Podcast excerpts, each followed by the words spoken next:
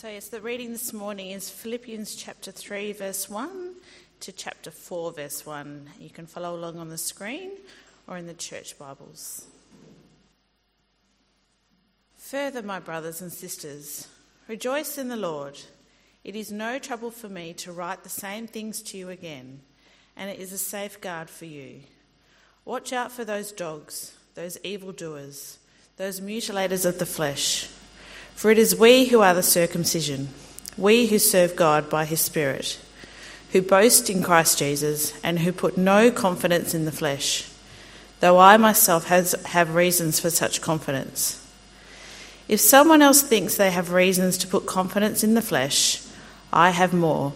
Circumcised on the eighth day of the people of Israel, of the tribe of Benjamin, a Hebrew of Hebrews, in regard to the law, a Pharisee as for zeal, persecuting the church. As for righteousness, based on the law, faultless. But whatever were gains to me, I now consider loss for the sake of Christ.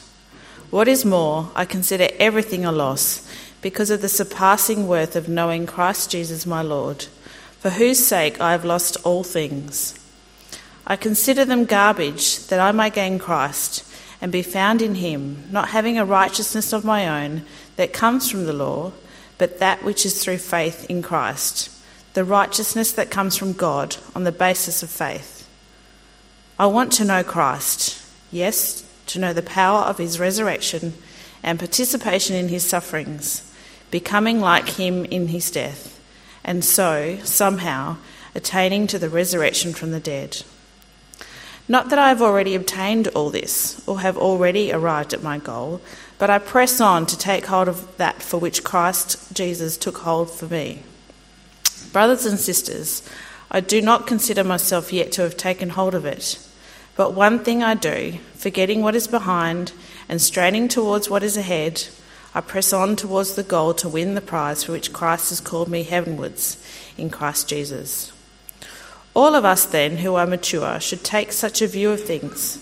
And if on some point you think differently, that too God will make clear to you. Only let us live up to what we have already attained. Join together in following my example, brothers and sisters, and just as you have us as a model, keep your eyes on those who live as we do. For, as I have often told you before, and now tell you again, even with tears, Many live as enemies of the cross of Christ. Their destiny is destruction. Their God is their stomach, and their glory is in their shame. Their mind is set on earthly things. But our citizenship is in heaven, and we eagerly await a Saviour from there, the Lord Jesus Christ, who, by the power that enables him to bring everything under his control, will transform our lowly bodies so that they will be like his glorious body. Therefore, my brothers and sisters, whom I, you whom I love and long for, my joy and crown, stand firm in the Lord in this way, dear friends. This is the word of the Lord. Um, you'll see an outline of where we're going uh, in your leaflet. Keep your Bibles open.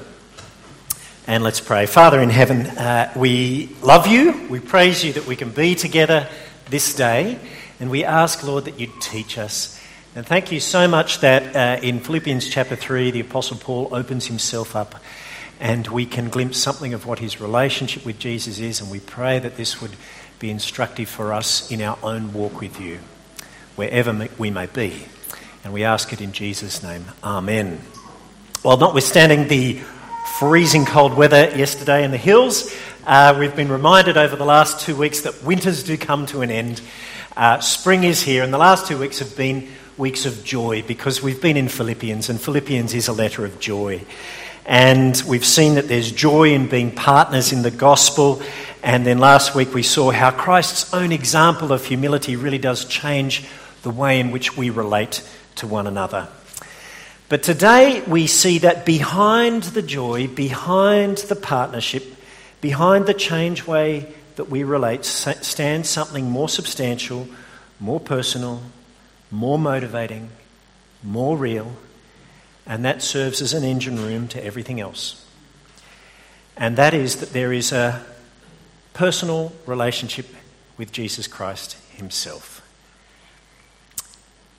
personal relationship with Christ. It's always been this way of those who follow Jesus. You think back to the story of Zacchaeus, the tax collector, who, who had Jesus into his own house. You think of Bartimaeus, whose sight was restored by Jesus and ended up following him.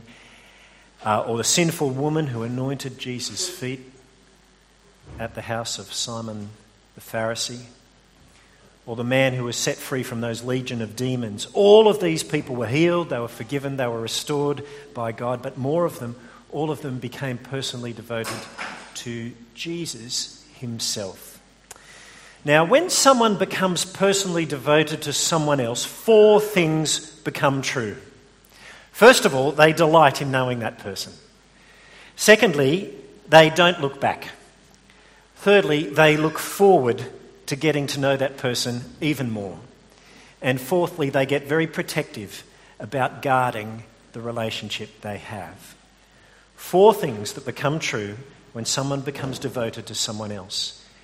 Each of those four things comes out in what Paul says in our reading about his own relationship with Christ. So he personally delights and rejoices in knowing Christ Jesus is Lord. He refuses to look back to the things he used to delight in. He thinks them garbage compared to knowing Jesus is Lord. He eagerly looks forward to knowing Jesus even better. And then there's this fierce protectiveness and jealousy he shows against those who want to take away or threaten what he and other fellow believers have in Christ. Now, the value to us of seeing this in the Apostle Paul rather than in those very first disciples who first followed Jesus in the Gospels is that Paul is closer to us in our circumstances than they are. Not just in time, but he's closer. You see, none of us are really like them in the sense of having seen Jesus personally and physically met him, physically felt his touch. Paul is more like us who come after those first disciples. And yes, I mean, he did meet Jesus, uh, a vision of Jesus on the Damascus Road. There's no, but there's no direct reference to a personal encounter with Jesus in the flesh. And that makes him closer to us in his experience as, as being a disciple. But even more than that, Paul is our apostle. He's the apostle to the Gentiles. And in his words, what he does, he not, is he, he not only models for us what discipleship means by way of example, he tells us actually to imitate him. Verse 17, he says, Join with others in following my example, brothers. Which means we can't just pass off his testimony in this chapter as his own experience. We are to do as he does. And that makes his testimony of his own relationship with Jesus instructive for all of us. You know, even if we've never followed Jesus, if, if we've only just begun, or if we've been following him for years and maybe our initial joy has perhaps dimmed a little. Paul shows us through his own life what a personal relationship with Jesus can look like when we actually can't physically see him or interact with him, because, you know, as if he was in the same room. This is really helpful. Uh, it's Jesus who gives Paul his joy. And so, therefore, I'm calling Paul's example of his own living out his personal relationship with Jesus the practice of joy. That's what these, this chapter is about. So he begins in verse 1 by telling us to rejoice in the Lord. This is the language of devotion. Just as a, a, a bride rejoices in her, new, in her new groom, or a groom rejoices in his new bride, Paul tells us to rejoice in the Lord. This is very personal, it's very relational language, it's the language of devotion. Now, maybe you've got questions. How can you command an emotion? Because don't emotions just happen? Well, don't worry about that. Paul will unpack that. And we may even pass over verse 1 as some sort of sentimental mumbo jumbo, which it isn't. And we know it isn't. How do we know it isn't? Three reasons. First, because he's, even though he's only halfway through the letter, he, he prefaces the command to rejoice with the word finally, saying, you know, finally, rejoice in the Lord. Meaning, of everything that I've said, that I'll say from now on, here is the last really, really, really important thing that you need to be commanded on. Okay? Secondly, this is not the first time he said it. He's already written to them about it, and he says it's no trouble for me to write the same things to you again. And he says it's a safeguard for you. So there's this protectiveness coming through. And thirdly, he wraps up this whole section by telling us why it's so important to cultivate the practice of joy. Chapter 4, verse 1, he says, That's how you stand firm in the Lord. So, the main way we're to stand firm in the Lord and maintain a heart of ongoing devotion to the Lord is to keep rejoicing in the Lord. Meaning, celebrating, being thankful that you know the Lord, that you're in relationship with Him, and that by God's grace He has saved you and called you to be His disciple. Please note, rejoicing in the Lord is not something that requires you to feel joyful before you do it. That would be a misunderstanding. Because giving thanks doesn't require us first to feel thankful. If we had to wait until we felt in the mood, some of us would find it hard to ever rejoice in the Lord. But I've learned otherwise. Life's knocks and people who have kept standing in the Lord have taught me rejoicing in the Lord is possible to do even when you're depressed. Some of you will know Peter Adam. Peter Adam is a former principal of Ridley Bible College in Melbourne. He's a wonderful man but throughout his life has suffered depression. And yet he has taught himself to begin each morning by being thankful to God. So each morning, and I've got a copy of his prayers that he's written out for himself, he disciplines himself to be thankful. He thanks God that though he's a sinner, God has saved him by his grace and not through anything that he himself has done. He gives thanks to God that because Jesus, of Jesus' death for him, he is completely forgiven and he gives thanks to God that by God's grace to him through Jesus, he has become a child of God. So for Peter Adam, rejoicing in the Lord actually helps him to stand firm in the Lord. And that is why singing at church is so important for our souls. We sing the words, but when we engage our minds, we engage our hearts. And the songs then stay with us through the week and they help us to keep singing and keep rejoicing in the Lord. Okay, if rejoicing in the Lord is how Paul lives out his relationship with Jesus, what else does it mean aside from celebrating that we already have? All right. Three things. First of all, forgetting what is behind us. By the time Paul became a disciple of Jesus on the Damascus Road, he had a very impressive religious CV. Circumcised on the eighth day of the people of Israel, of the tribe of Benjamin, I was a Hebrew of Hebrews. He had pedigree. In regard to the law, a Pharisee. As for zeal, persecuting the church. So, in addition to pedigree, he had an impressive list of his own achievements, which were well above the average. He said, As for legalistic righteousness, I was faultless. Now, we may not put store in the same list of achievements, but even if we did, none of us could beat him. Of course, that doesn't stop us secretly putting confidence in our own flesh, does it?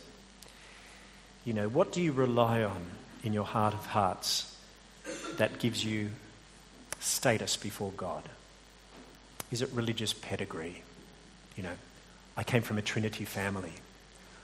I was part of the core team that planted this church. Um, what about the things we do for God? Christian activities and ministries we're involved in, more than the average person. Uh, our own level of fan- financial generosity. Now, all of that can collectively breed a sense of entitlement. But of course, there are other ways of putting confidence in the flesh, aren't there? The status markers we track our success by, um, our ATAR levels if you're just through high school, the degrees you have, your performance rewards, the commendation of the boss, the appreciation of your clients. Or perhaps it's our literal flesh, what, we, what store we put in and how we look, how we dress. We all have ways of pegging ourselves above other people. Why? Because deep down we are insecure and deep down we crave acceptance, which in the end is a craving for ultimate acceptance which can only come to us from God. And if that's what we're seeking, Paul says, if you thought that you had reason to put confidence in the flesh, I've got more. You couldn't get a more impeccable, prestigious, well educated, zealous, earnest young Jew than younger Paul. If Forbes magazine had put out a list of the, the 100 most people most likely to gain acceptance with God, he is the front page boy. I had it all, says Paul. But now, whatever was to my profit, I consider loss for the sake of Christ. It counts as nothing. Too strong? Not strong enough. He says, whatever is more, I consider everything a loss compared to the surpassing greatness of knowing Christ Jesus my Lord, for whose sake I have lost all things. Now, just so we understand and feel what he's really, really saying, rude language alert, right? Paul swears. The NIV tames it down and translates what Paul says as garbage. But what Paul really says is skubala. Now, if you were Greek, you'd know what I said then. Okay. That is the word for our four letter equivalent of poo. It's in the Bible. Did you know that? I consider these things that I used to place such value in as that I may gain Christ. Now, why does he swear? He doesn't normally, and I'd like to, if you're a kid particularly, Ephesians 4.29, do not let any unwholesome talk come out of your mouths, but only what builds others up. This is Paul who says that. But here is the one place in the New Testament where he swears. Okay, why does he do it? It's not so we'll snigger. It's not so that we'll roll our eyes in outrage, sort of, how could he? It's to jolt us awake. Because he knows us. He knows us. He knows how deeply worldly we are. He knows how, how much value we put in the flesh. And he know, but, but he knows also that we need to regrasp and understand what he understands. That however much these things may stroke our egos, however much they promise us value, they are empty, they are unsatisfying, they are valueless, they cannot deliver, next to the surpassing greatness of knowing Christ Jesus our Lord. Yesterday I went swimming with a friend. The pool opened up, it's the spring. It was cold, but anyway. but I went swimming, and um, a guy who's been a Christian for a long while but's reached, reached a juncture in his life when many of the things that used to define him have gone. So he used to be a church pastor, but he can't call himself a church pastor anymore. He used to have his kids at home and define himself as a dad, but his adult kids have left, and he's still a dad, but he doesn't really think of himself in those categories that he used to when he was younger. He's just finishing his postgraduate studies, but he's finding these very, very difficult, so he doesn't really identify himself with his academic achievements, and he knows he hasn't got what he used to have in that regard. He said all his life he's defined himself by these markers, but now those things are increasingly fading away. And what's left, who he is, he's realizing can only be increasingly defined by his relationship with Christ. He knows him, and that's everything. And what that means is not just that he's forgiven, or not just that he sort of knows in a distant sense that Jesus is positive towards him. He knows Christ, which means every day he lives in grateful fellowship with Jesus as his Lord. He walks with him and he looks forward because he knows the best is yet to come. Rejoicing in the Lord means celebrating you now know God. It means forgetting the things we used to gain our value from. And thirdly, it means strenuously pursuing what's ahead. I love this. Paul says, I know Christ, so he has Christ, right? Christ is his Saviour, he is his Lord, he knows him. But then he says, I want to gain him. Why does he say he wants to gain him if he already has him? He rejoices in the present reality, but he's looking forward to the future. And that's the example he wants us to follow because he says that's how you stand firm in the Lord. What's he mean? This year, Narelle and I celebrated 26 years of marriage. And you might think, well, after 26 years, we'd have a firm marriage. That's true. But how do we stand firm in our relationship? Because pe- marriages can still fall apart after 26 years. How do you stand firm? Well, we celebrate the relationship we're in. We forget what's behind on our anniversary. I wasn't thinking about former girlfriends. Okay? I was I burnt those bridges long ago, forsaking all others. But having a strong marriage means I always look, we also look forward to what's ahead. Yes, we know each other, of course. No, we don't look back. But there's a future to look forward to, new experiences to grow together in. And that gets multiplied a thousand times more for the Christian when we think about what awaits us in Christ. Paul has Christ, but he wants to gain Christ. He knows Christ, but he wants to know him more. In Christ, Paul is declared righteous before God, yet he wants that to continue so that on the day of Christ, Paul may be found in him, not having a righteousness of my own that comes from the law, that's a sham righteousness, that will be exposed as inadequate, that will end up condemning him. But I want to have that which is through faith in Christ, a righteousness that comes from God, not from me, from God, and is by faith. What else? Paul knows Christ. He wants to know him deeper. I want to know Christ and the power of his resurrection and even the fellowship of sharing in his sufferings, becoming like him in his death. He's not masochistic. He's saying he wants to experience, he's not saying he wants to experience suffering for suffering's sake. He knows that when he suffers for the gospel, there is a connection, a fellowship with Jesus himself, who also suffered for the gospel. And he wants to share in that. And then he wants to know the power of Christ's resurrection as Paul is strengthened to endure in the midst of suffering and to endure with thanksgiving. For Paul, he says, going through that means that I will know Christ deeper. Of course, often in the West we miss this. We think that suffering is only ever bad, but Jesus spoke plainly. He said it's a key part of following him. If anyone comes after me, he must. Take up his cross and follow me. If they persecuted me, they will persecute you also. He was very upfront. In truth, it's being part of being devoted to Jesus. You know, as a church, if we take following Jesus seriously, and if each of us are to mature as his disciples, there will be cost, there will be sacrifice, there will be inconvenience. In fact, the view that you can have fellowship with Jesus and no cost, no sacrifice, no inconvenience that was a view certainly not held by Jesus nor by Paul. And in the end, it is a view that cuts us short, that robs us. Because the pattern of discipleship is suffering now, but on the day of Christ, resurrection. Paul says, I want to know Christ and the power of his resurrection and the fellowship of sharing in his sufferings, becoming like him in his death, and so somehow to attain to the resurrection from the dead, the resurrection from the dead.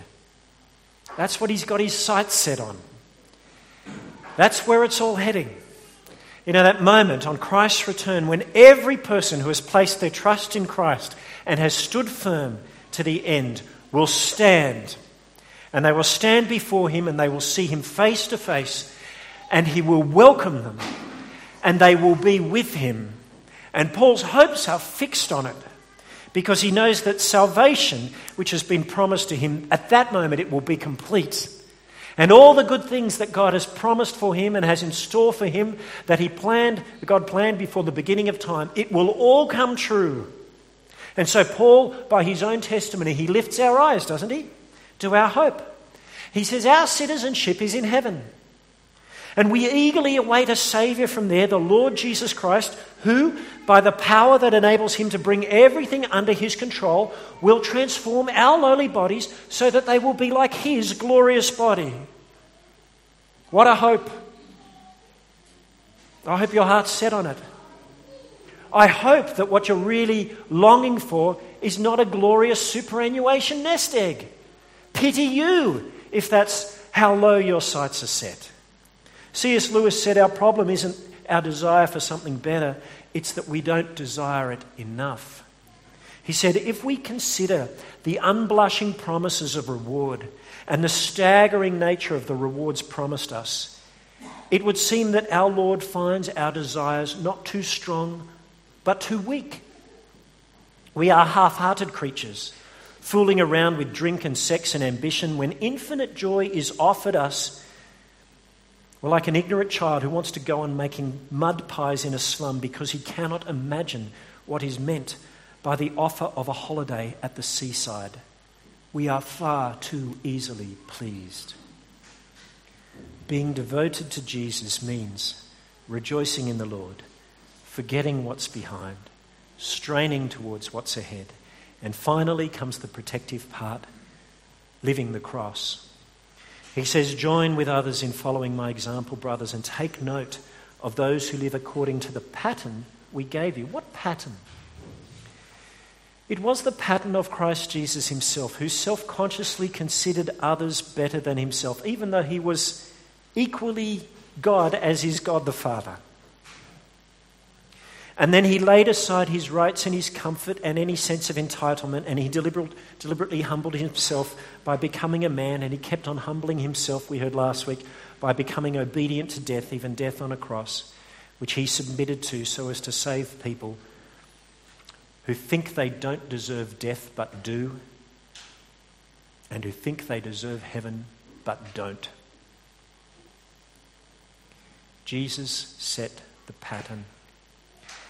And that was the pattern lived out by Timothy, who Paul speaks of in chapter 2, who genuinely looked out for the interests of Christ Jesus ahead of his own interests, and Epaphroditus, we heard last week, who risked his life and almost died to get aid to Paul again and again. That was the pattern that Paul himself lived by. And so he tells us to take note of that pattern, the pattern of the cross, and to imitate his example. Why is he so insistent? Why must we do this? Because, verse 18, he says, As I've often told you before, and now say again, even with tears.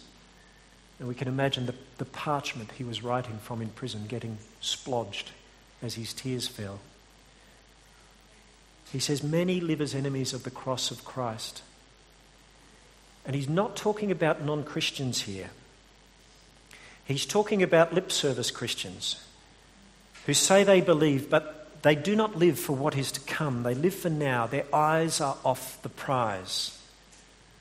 Paul says it matters. He says their destiny is destruction. Why? Because their God is their stomach, and their glory is in their shame. Their destiny is destruction. That's why it matters so much. Why is their destiny destruction? Because what, what we live for now becomes our God. And because they love this life more than Christ, therefore their God is their stomach. And when you think about it, doesn't that describe Australian life to a T? But because Paul knows that the riches of knowing Christ are better, and because he can therefore glory, uh, glimpse the glory of the resurrection, he's like a protective mother who warns her children in the strongest of terms of things that might kill them. Having your stomach as your God, putting confidence in the flesh, living for this world. There are two temptations which will take our eyes off the prize. First of all, is legalism, which is the view that unless you jump through this hoop, this religious hoop, whether it's circumcision or baptism or speaking in tongues, they've all been tried. Paul warns us in the strongest way in verse 2. He says, Watch out for those dogs, those men who do evil, those mutilators of the flesh. Legalism takes our eyes off what Christ has already won for us. It says, no, no, no, you don't have what he's won for you, therefore you've got to jump through the hoops to get it. It takes our eyes off what, what's already ours, it refocuses our confidence in the flesh. We don't have confidence in Christ, we're having confidence in ourselves, in what we've done. Paul will have none of it. The second temptation is our stomachs, you know, which means wanting everything now, not living the cross, which, yes, accepts suffering now, but eagerly looks to Christ raising us from the dead to be like him and to be with him. In the end, Paul says, rejoicing in the Lord, it's not an option. Because it's through rejoicing in the Lord, living out the practice of joy, living in the relationship in which we now stand, not one we haven't yet met or attained, but living in what we have now through knowing Christ, it's doing that that we actually stand firm in the Lord. Rejoice in the Lord. I will say it again. Rejoice. Father in heaven, please help us to do it. Help us to live lives of grateful acknowledgement of Jesus, knowing that we stand in relationship with you because of him. And help us, Father, to forget the things we used to trust in before. Help us to strain towards what's ahead. But help us not to have our stomach as our God, but to live the cross, because after the cross comes resurrection. Help us to rejoice because you've called us to. In Jesus' name, amen.